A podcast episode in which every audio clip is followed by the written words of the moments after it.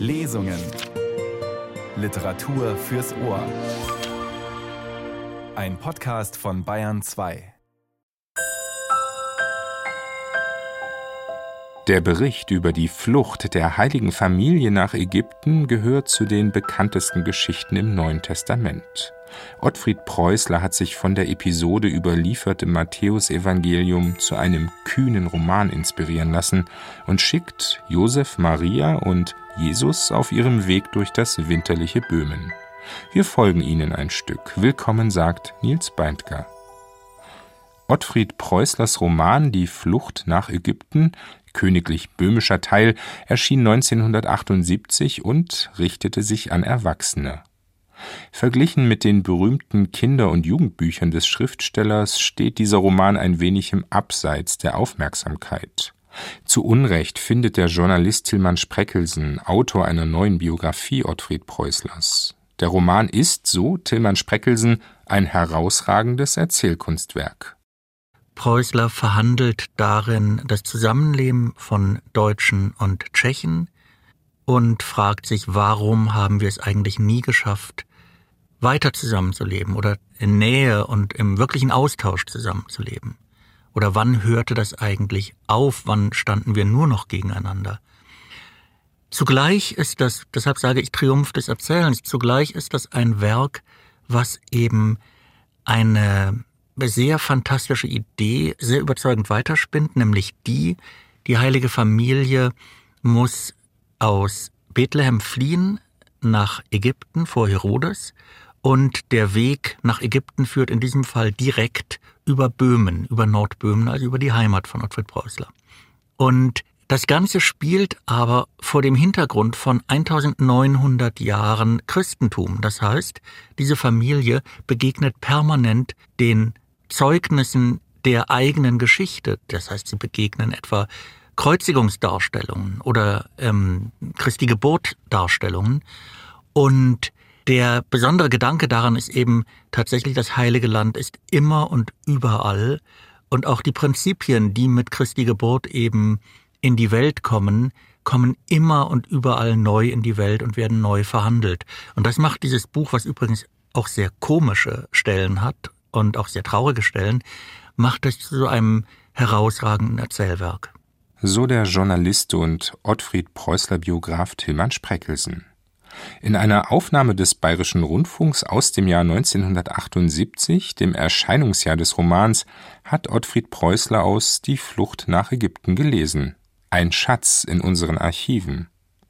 Folgen wir ein wenig einer eigenen wie eigenwilligen Version einer berühmten biblischen Geschichte. Es liest Ottfried Preußler. Um diese Jahreszeit kurz nach Weihnachten liegt für gewöhnlich viel Schnee. In der Lausitz, je näher zur böhmischen Grenze hin, desto mehr, und damals in jenen Wintertagen ist das nicht anders gewesen. Dem Jesulein zwar und der Mutter Gottes haben der Schnee und die Kälte nichts ausgemacht, weil sie warm verpackt auf dem Rücken des Esels gesessen sind, aber dem heiligen Josef ist ganz hübsch kalt gewesen, so dass es ihm beinahe den Atem verschlagen hat, und so muss er den Mantelkragen sich hochklappen, weil es ihn stark an die Ohren friert, und es reicht ja schon, wenn der Frost einen in die Nase zwickt. Wie häufig bei einer solchen Witterung, wenn auf Dauwetter rasche Kälte folgt, haben sich über den Deichen und Bächen Nebel zusammengebraut, die kriechen nun aus den Niederungen empor, aus Tälern, Mulden und Wassergräben und schieben sich schwadenweise über die Straße, bald dünner, bald dichter, und manchmal kommt sich der heilige Josef vor, als möchte man einen Mehlsack ihm übergestülpt haben, noch dazu einen nassen. Dann sieht er mit seinen Augen die eigenen Füße nicht, und ohne den Esel, welcher den Weg ihnen weist, da wäre er mit den Seinen vermutlich noch lange am Rande der Lausitz umhergeirrt. So aber kommen sie ganz schön vorwärts, obgleich es inzwischen schon Abend geworden ist, und immer, wenn sich der Nebel ein bisschen lichtet, merken sie, dass der Mond scheint.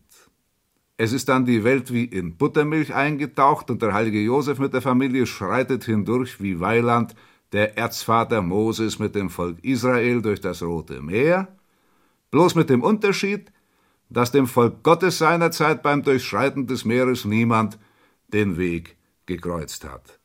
Jetzt aber ziemlich nahe der böhmischen Grenze bereits, taucht plötzlich zur rechten Hand hinter einer Zeile verschneiter Fichten eine mit einer großen Hocke bebackte Gestalt hervor, welche der heilige Josef beim ersten Hinsehen für einen Mohren hält, aus dem Tross der drei Könige etwa.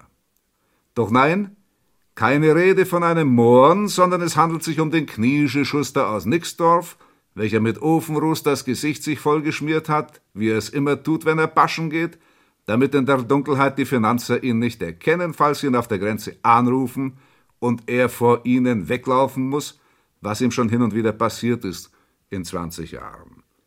Und niemals hat man ihm hinterher etwas nachweisen können.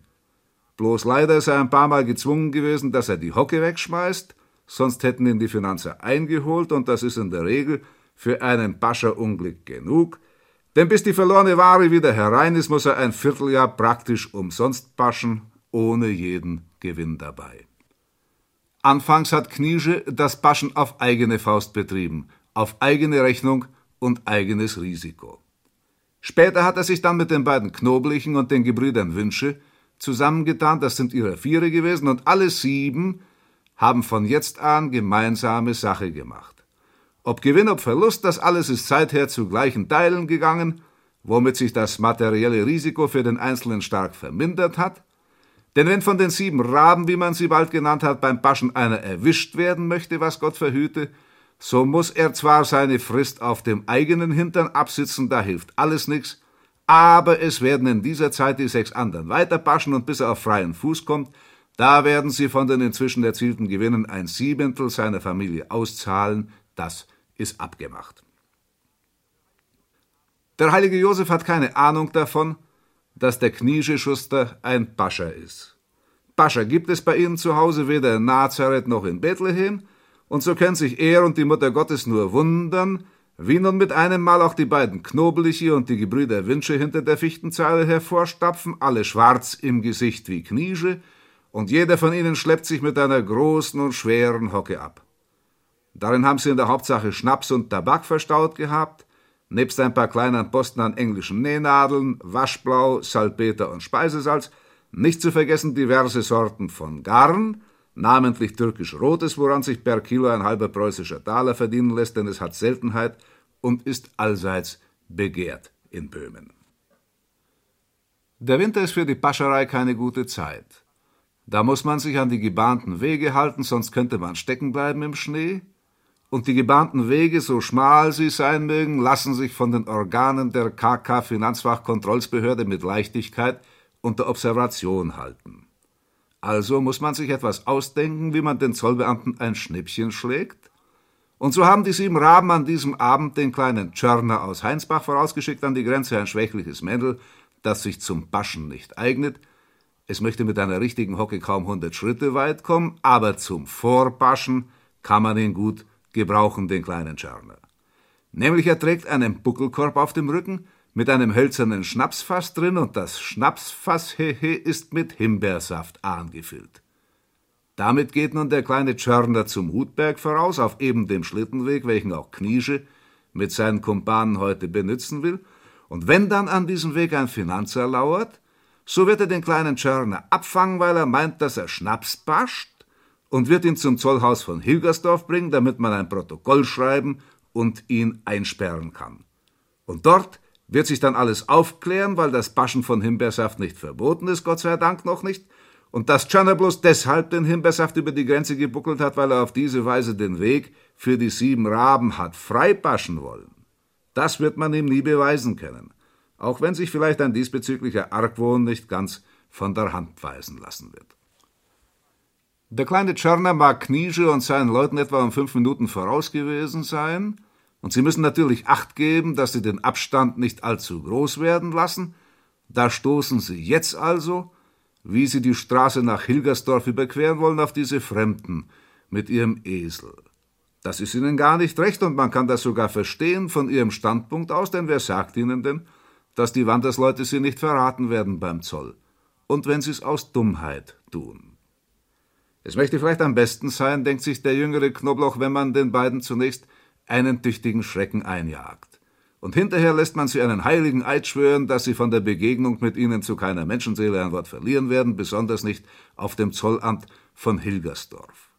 Und es scheint, dass die anderen in dieser Sache genauso denken, Denn ohne dass jemand ein Wort zu sagen braucht, wissen sie, was sie tun müssen.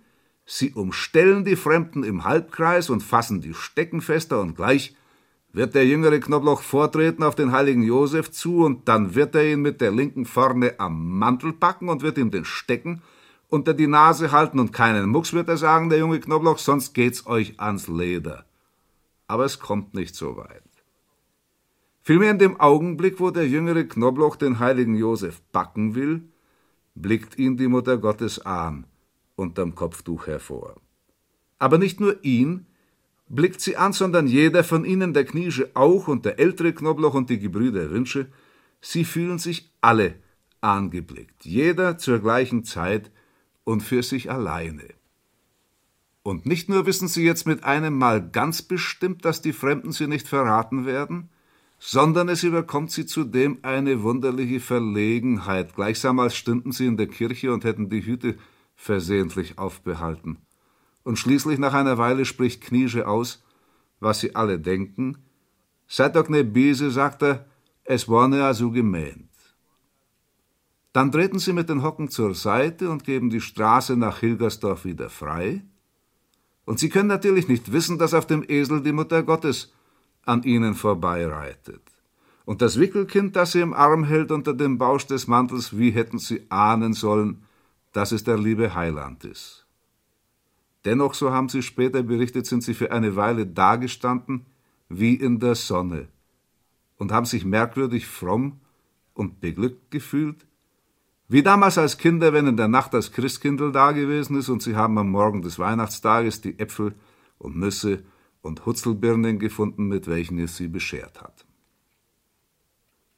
Der kleine Czerner ist mittlerweile längst auf der Grenze gewesen und richtig, es hat dort versteckt hinter einem Reisekaufen der Herr KK Finanzwach Unteraufseher Josef Behonek auf der Lauer gelegen, der hat nicht viel Federlesens gemacht mit dem kleinen Tschörner, denn erstens ist er ein junger und eifriger Mensch gewesen und zweitens hat es ihn jämmerlich an die Pfleckeln gefroren hier draußen bei dieser Hundekälte und dann noch stundenlang hinterm Reisig hocken?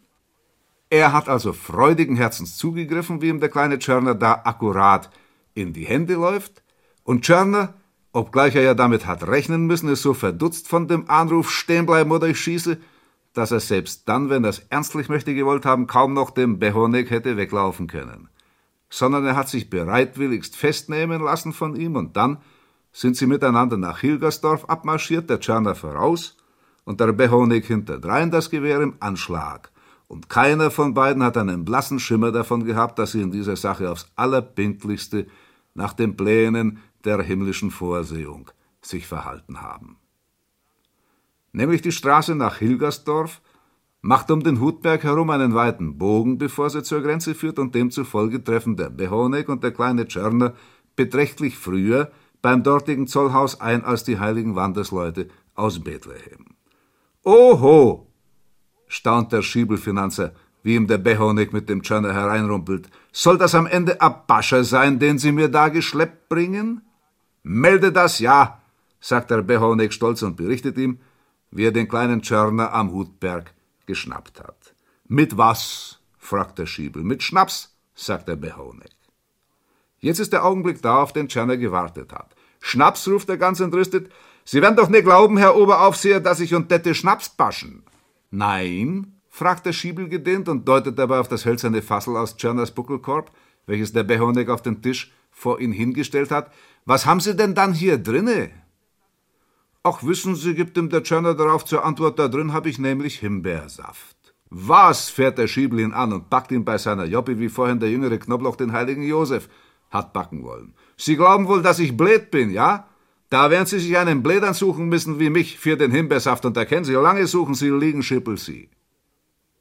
Damit lässt er vom Tschörner ab und nun langt er sich einen Becher vom Wandbrett neben der Türe herunter, den füllt er zu einem Drittel aus dem bewussten Fassel, dann schnuppert er prüfend daran herum und dann kostet er.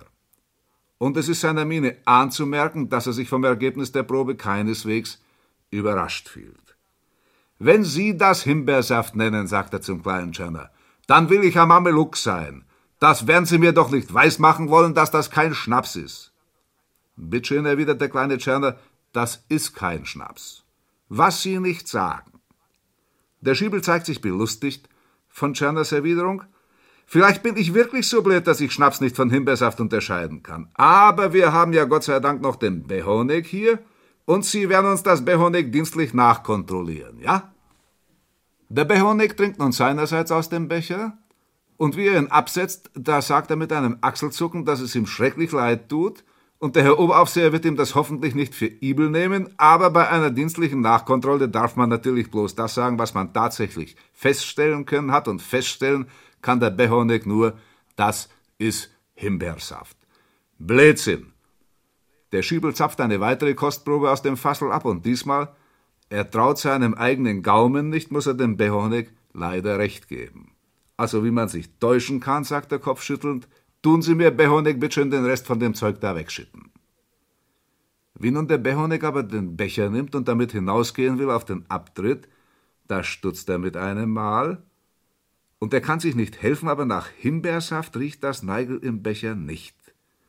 Darum kostet auch er noch einmal, und jetzt muss er seine vorhinige Feststellung revidieren. Herr Oberaufseher, ruft er, wir müssen uns alle beide getäuscht haben, es ist wirklich Schnaps. Nur der Schiebel das hören und her mit dem Becher. Und gleich eine nächste Kostprobe aus dem Tschernerschen Fassel abgefüllt und bei ihm ist es diesmal auch Schnaps. Aber beim Behonek wieder Himbeersaft. Und Sie können es anstellen, wie Sie wollen, es bleibt dabei, dass Sie auch bei den weiteren Proben und Gegenproben stets zu konträren Ergebnissen kommen, bald so und bald so, und es will Ihnen nicht in den Kopf hinein, wie man aus ein und demselben Behälter abwechselnd Schnaps und Himbeersaft trinken kann. Nun natürlich, es übt auf die beiden Finanzbeamten der reichlichen Wahrnehmung ihrer dienstlichen Pflichten genossene Schnaps seine Wirkung aus. Und wie dann der heilige Josef mit der Familie vor dem Zollhaus von Hilgersdorf anlangt, da haben der Behonig und der Schiebel zwar immer noch nicht ergründen können, was denn nun wirklich der kleine Tscherner über die Grenze hat paschen wollen, aber sie sind schon hübsch angedudelt gewesen, die zwei. Der heilige Josef hat schon die Reisepässe bereitgehalten, und hoffentlich, denkt er, bekommen Sie wegen dem fehlenden Eintrag vom lieben Jesulein keine Schwierigkeiten. Da öffnet der Schübel von drinnen die Fensterklappe und lässt sich die Pässe hereingeben.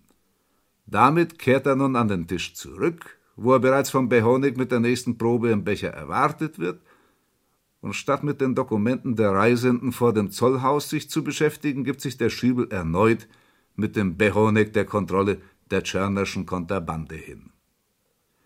Czerda selbst hat dem Treiben der beiden Finanzer mit wachsendem Staunen zugeschaut.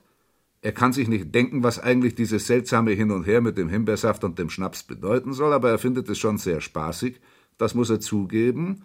Und zum Schluss, wie der Behonek dann vom Stuhl fällt, so schrecklich besoffen ist er und wie auch der Schiebel sich nicht mehr halten kann, sondern er kippt wie ein Plumpsack nach vorn mit dem Kopf auf die Reisebässe, welche vor ihm auf dem Tisch liegen, und es fängt der Herr Oberaufseher mit dem Herrn Unteraufseher um die Wette zum Schnarchen an? Da sagt sich der kleine Tschörner, dass es bestimmt nicht verkehrt sein möchte, wenn er sich jetzt mit Fassel und Buckelkorb aus dem Staube macht, damit man ihm hinterher nichts beweisen kann. Und also macht sich der kleine Tschörner davon, und der Mitnahme seiner Sachen verschwindet er aus dem Zollhaus von Hilgersdorf durch die Hintertüre, und alles in allem darf er mit dem Verlauf des heutigen Abends zufrieden sein, denn längst sind die sieben Raben mit ihren Hocken ins Böhmische einpassiert und ihm selber kann man nichts anhängen, seitens der KK Grenzzollkontrollsbehörde. Aber die heiligen Wandersleute aus Bethlehem stehen noch immer da, an der Vordertüre des Zollhauses neben dem Fenster, und die Herausgabe ihrer Reisepässe lässt auf sich warten und warten, bis sie allmählich befürchten müssen, dass man sie nicht hereinlassen will ins Königreich Böhmen. Und wenn auch der heilige Josef ein paar Mal ans Fenster klopft, das ist alles umsonst. Und sie wissen sich keine Hilfe, weil ja der Schlagbaum heruntergelassen ist, und das redlichen Leuten, welche sich an die Gesetze halten, bleibt ihnen keine andere Wahl, als dass sie sich Gottes Ratschluss anheimstellen, und sie sagen sich, wie es kommen soll, wird es kommen, und wie es kommt, wird es für sie richtig sein. Der Nebel hat sich inzwischen gelichtet, der Mond scheint nun hell und klar auf die Erde hernieder, er taucht sie in blaues und weißes Licht, und der Frost zieht an, und die Sterne funkeln am Firmament. Da hören die biblischen Wandersleute von ferne ein leises Klirren und Klingeln, ein Pferd schnaubt, ein Sattel knirscht, und jenseits des Schlagbaums die Straße herauf kommt von drüben ein Reiter, herangesprengt. Hoch und hell ist er ganz in Eisen gewandet, ein Kronreif ziert ihm den Helm, im Schild führt er einen schwarzen Adler, gegürtet ist er mit einem Schwert und gewaffnet mit einer Lanze, die hat eine Spitze aus Gold, und das Fähnlein an ihrem Schaft ist von roter Seide mit einem Kreuz bestickt. Er kommt auf sie zugeritten, am Schlagbaum pariert er das Ross, und es kostet ihm bloß einen Wink mit der Hand, da hebt sich vor ihnen die Schranke empor, und frei ist der Weg nach Böhmen hinein für sie. Nämlich der heilige Herzog Wenceslaus selbst hat die Grenze ihnen geöffnet, der Schutzpatron Böhmens, Glaubenszeuge und Märtyrer, welchen der leibliche Bruder damals erschlagen hat, hinterrücks an der Kirchentür zu Altbunzlau. Nun schwingt er sich aus dem Sattel und beugt in den Schnee das Knie vor dem lieben Jesulein und der Mutter Gottes. Hospodin, sagt er, Pomiluini, Herr, erbarme dich über uns. Und er spricht in der alten böhmischen Sprache zu ihnen, aber sie können ihn gut verstehen, das wundert sie keineswegs, auch den heiligen Josef nicht. Und er bittet sie um den Segen des Herrn, und dann reitet er leuchtend vor ihnen her in das silbrig schimmernde Land hinein, bis sie nach einer Weile zu einem kleinen, abseits der Straße gelegenen Kirchlein kommen, unweit von Seigersdorf. Dort erwarten sie am Portal schon die seligen Frauen Ludmilla und Zdislava mit den heiligen Johann von Nepomuk, Prokop und Adalbert, nebst verschiedenen weiteren böhmischen oder im Königreich Böhmen besonders verehrten Heiligen, welche sich höchsten Orts die spezielle Gnade erwirkt haben, dass sie für eine Nacht lang der Mutter Gottes, dem lieben Jesulein und dem heiligen Josef Herberge geben dürfen in ihrem Land. Und das Kirchlein ist festlich erhellt gewesen von Kerzen und Seelenlichtern, die haben es wohnlich und warm gemacht. Und wie sie es nun betreten, die hohen Gäste, da sinken die lieben böhmischen Heiligen alle vor ihnen ins Knie und verneigen sich tief und inbrünstig. Und der heilige Clemens Maria Hofbauer, welcher in jungen Jahren ein Bäckergeselle gewesen ist, reicht zum Empfang ihnen Brot und Salz dar auf einem Teller von Fichtenholz, während der Erzdechant Wenzel Hocke aus Oberpolitz alias der im Königreich Böhmen für seine Streiche und spaßigen Redensarten weithin bekannt gewordene Hockewanzel sich um den Esel annimmt. Unter dem Aufgang zur Kanzel hat er ein Lager von Stroh ihm zurechtgemacht, und er hat auch dafür gesorgt, dass ein Bündel Heu und ein Trögel Wasser zur Hand sind, damit er ihn füttern und tränken kann, denn er hat sogar jetzt noch als höherer geistlicher Herr sich auf alles verstanden, was er als Bauernjunge daheim gelernt hat, der Hockewanzel, und vornehmlich mit dem lieben Vieh ist er meistenteils besser zurande gekommen als wir mit der kirchlichen, respektive weltlichen Obrigkeit. Und vom Chor herab ist Musik erklungen, als möchten dort oben sämtliche Brixi und Benda und Stamitz und Biber und Mislewetschek und wie sie nicht alle heißen, die großen böhmischen Musikanten sich hören lassen mit Pauken, Trompeten und Orgelklang und mit Flöten dazu und Geigen und Klarinetten und einem Dudelsack dass es nur so herabschallt von allen Wänden zum großen Lobgesang, welchen der heilige Prokop nun anstimmt mit seiner tiefen, mächtigen Stimme, und alsbald fallen auch alle die anderen ein in das Benedicamus Domino, manche auf Tschechisch und manche auf Deutsch, und der Rest in lateinischer Sprache, sämtlich aus vollem Herzen und jeglicher in der Zunge, die ihm geläufig ist. Es hat sich nun eine große Huldigung zugetragen dort in der kleinen Kirche bei Seigersdorf, wie sie das Königreich Böhmen in tausend Jahren noch nicht erlebt hat. Nämlich man hat auf den Stufen zum Hochaltar einen Thron errichtet gehabt, und dort sitzt nun die Mutter Gottes, das liebe Jesulein, auf dem Schoß, und beide sind sie mit kostbaren Kleidern gewandet worden, von Samt und Seide, die hat man für sie bereitgehalten, und beide sind sie bekrönt gewesen, die Mutter Gottes mit einer großen Krone das Kindlein mit einer kleinen, und beide Kronen haben die gleiche Form gehabt, wie man sie von der Mutter Gottes zu Pschibram kennt und vom Prager Jesulein.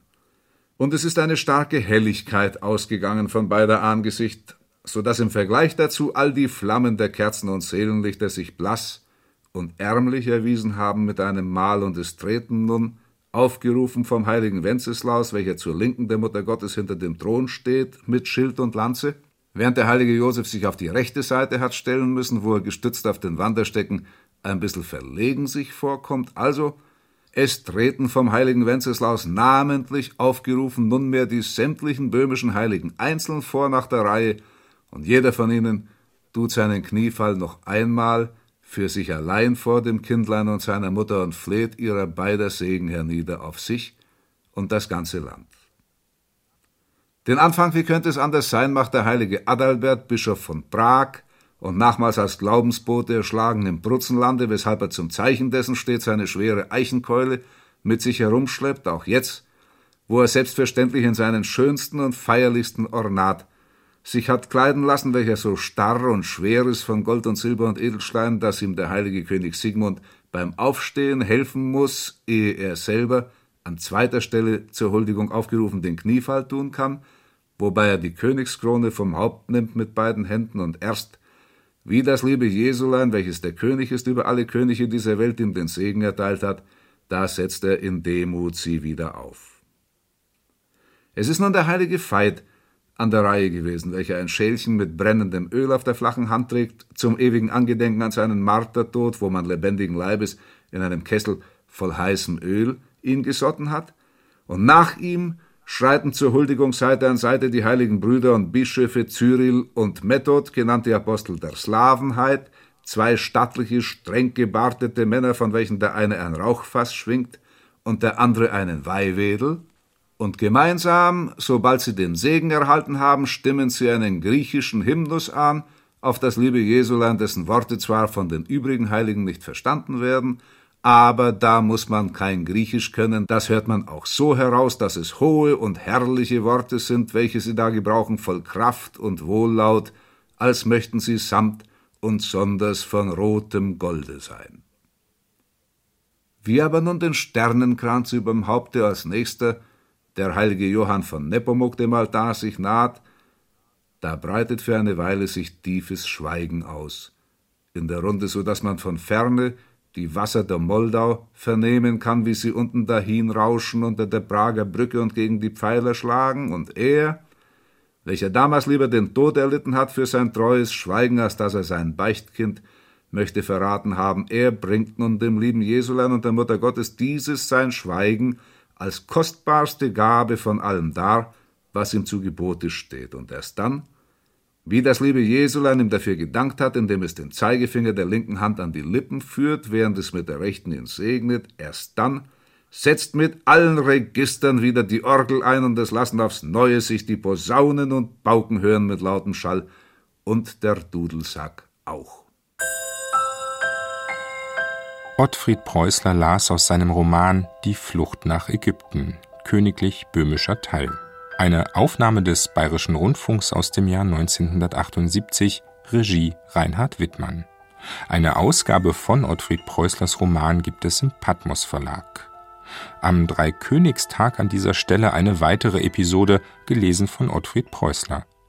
Nils Beindker verabschiedet sich im Namen des Radiotexte-Teams. Eine gute Zeit und ein gutes neues Jahr.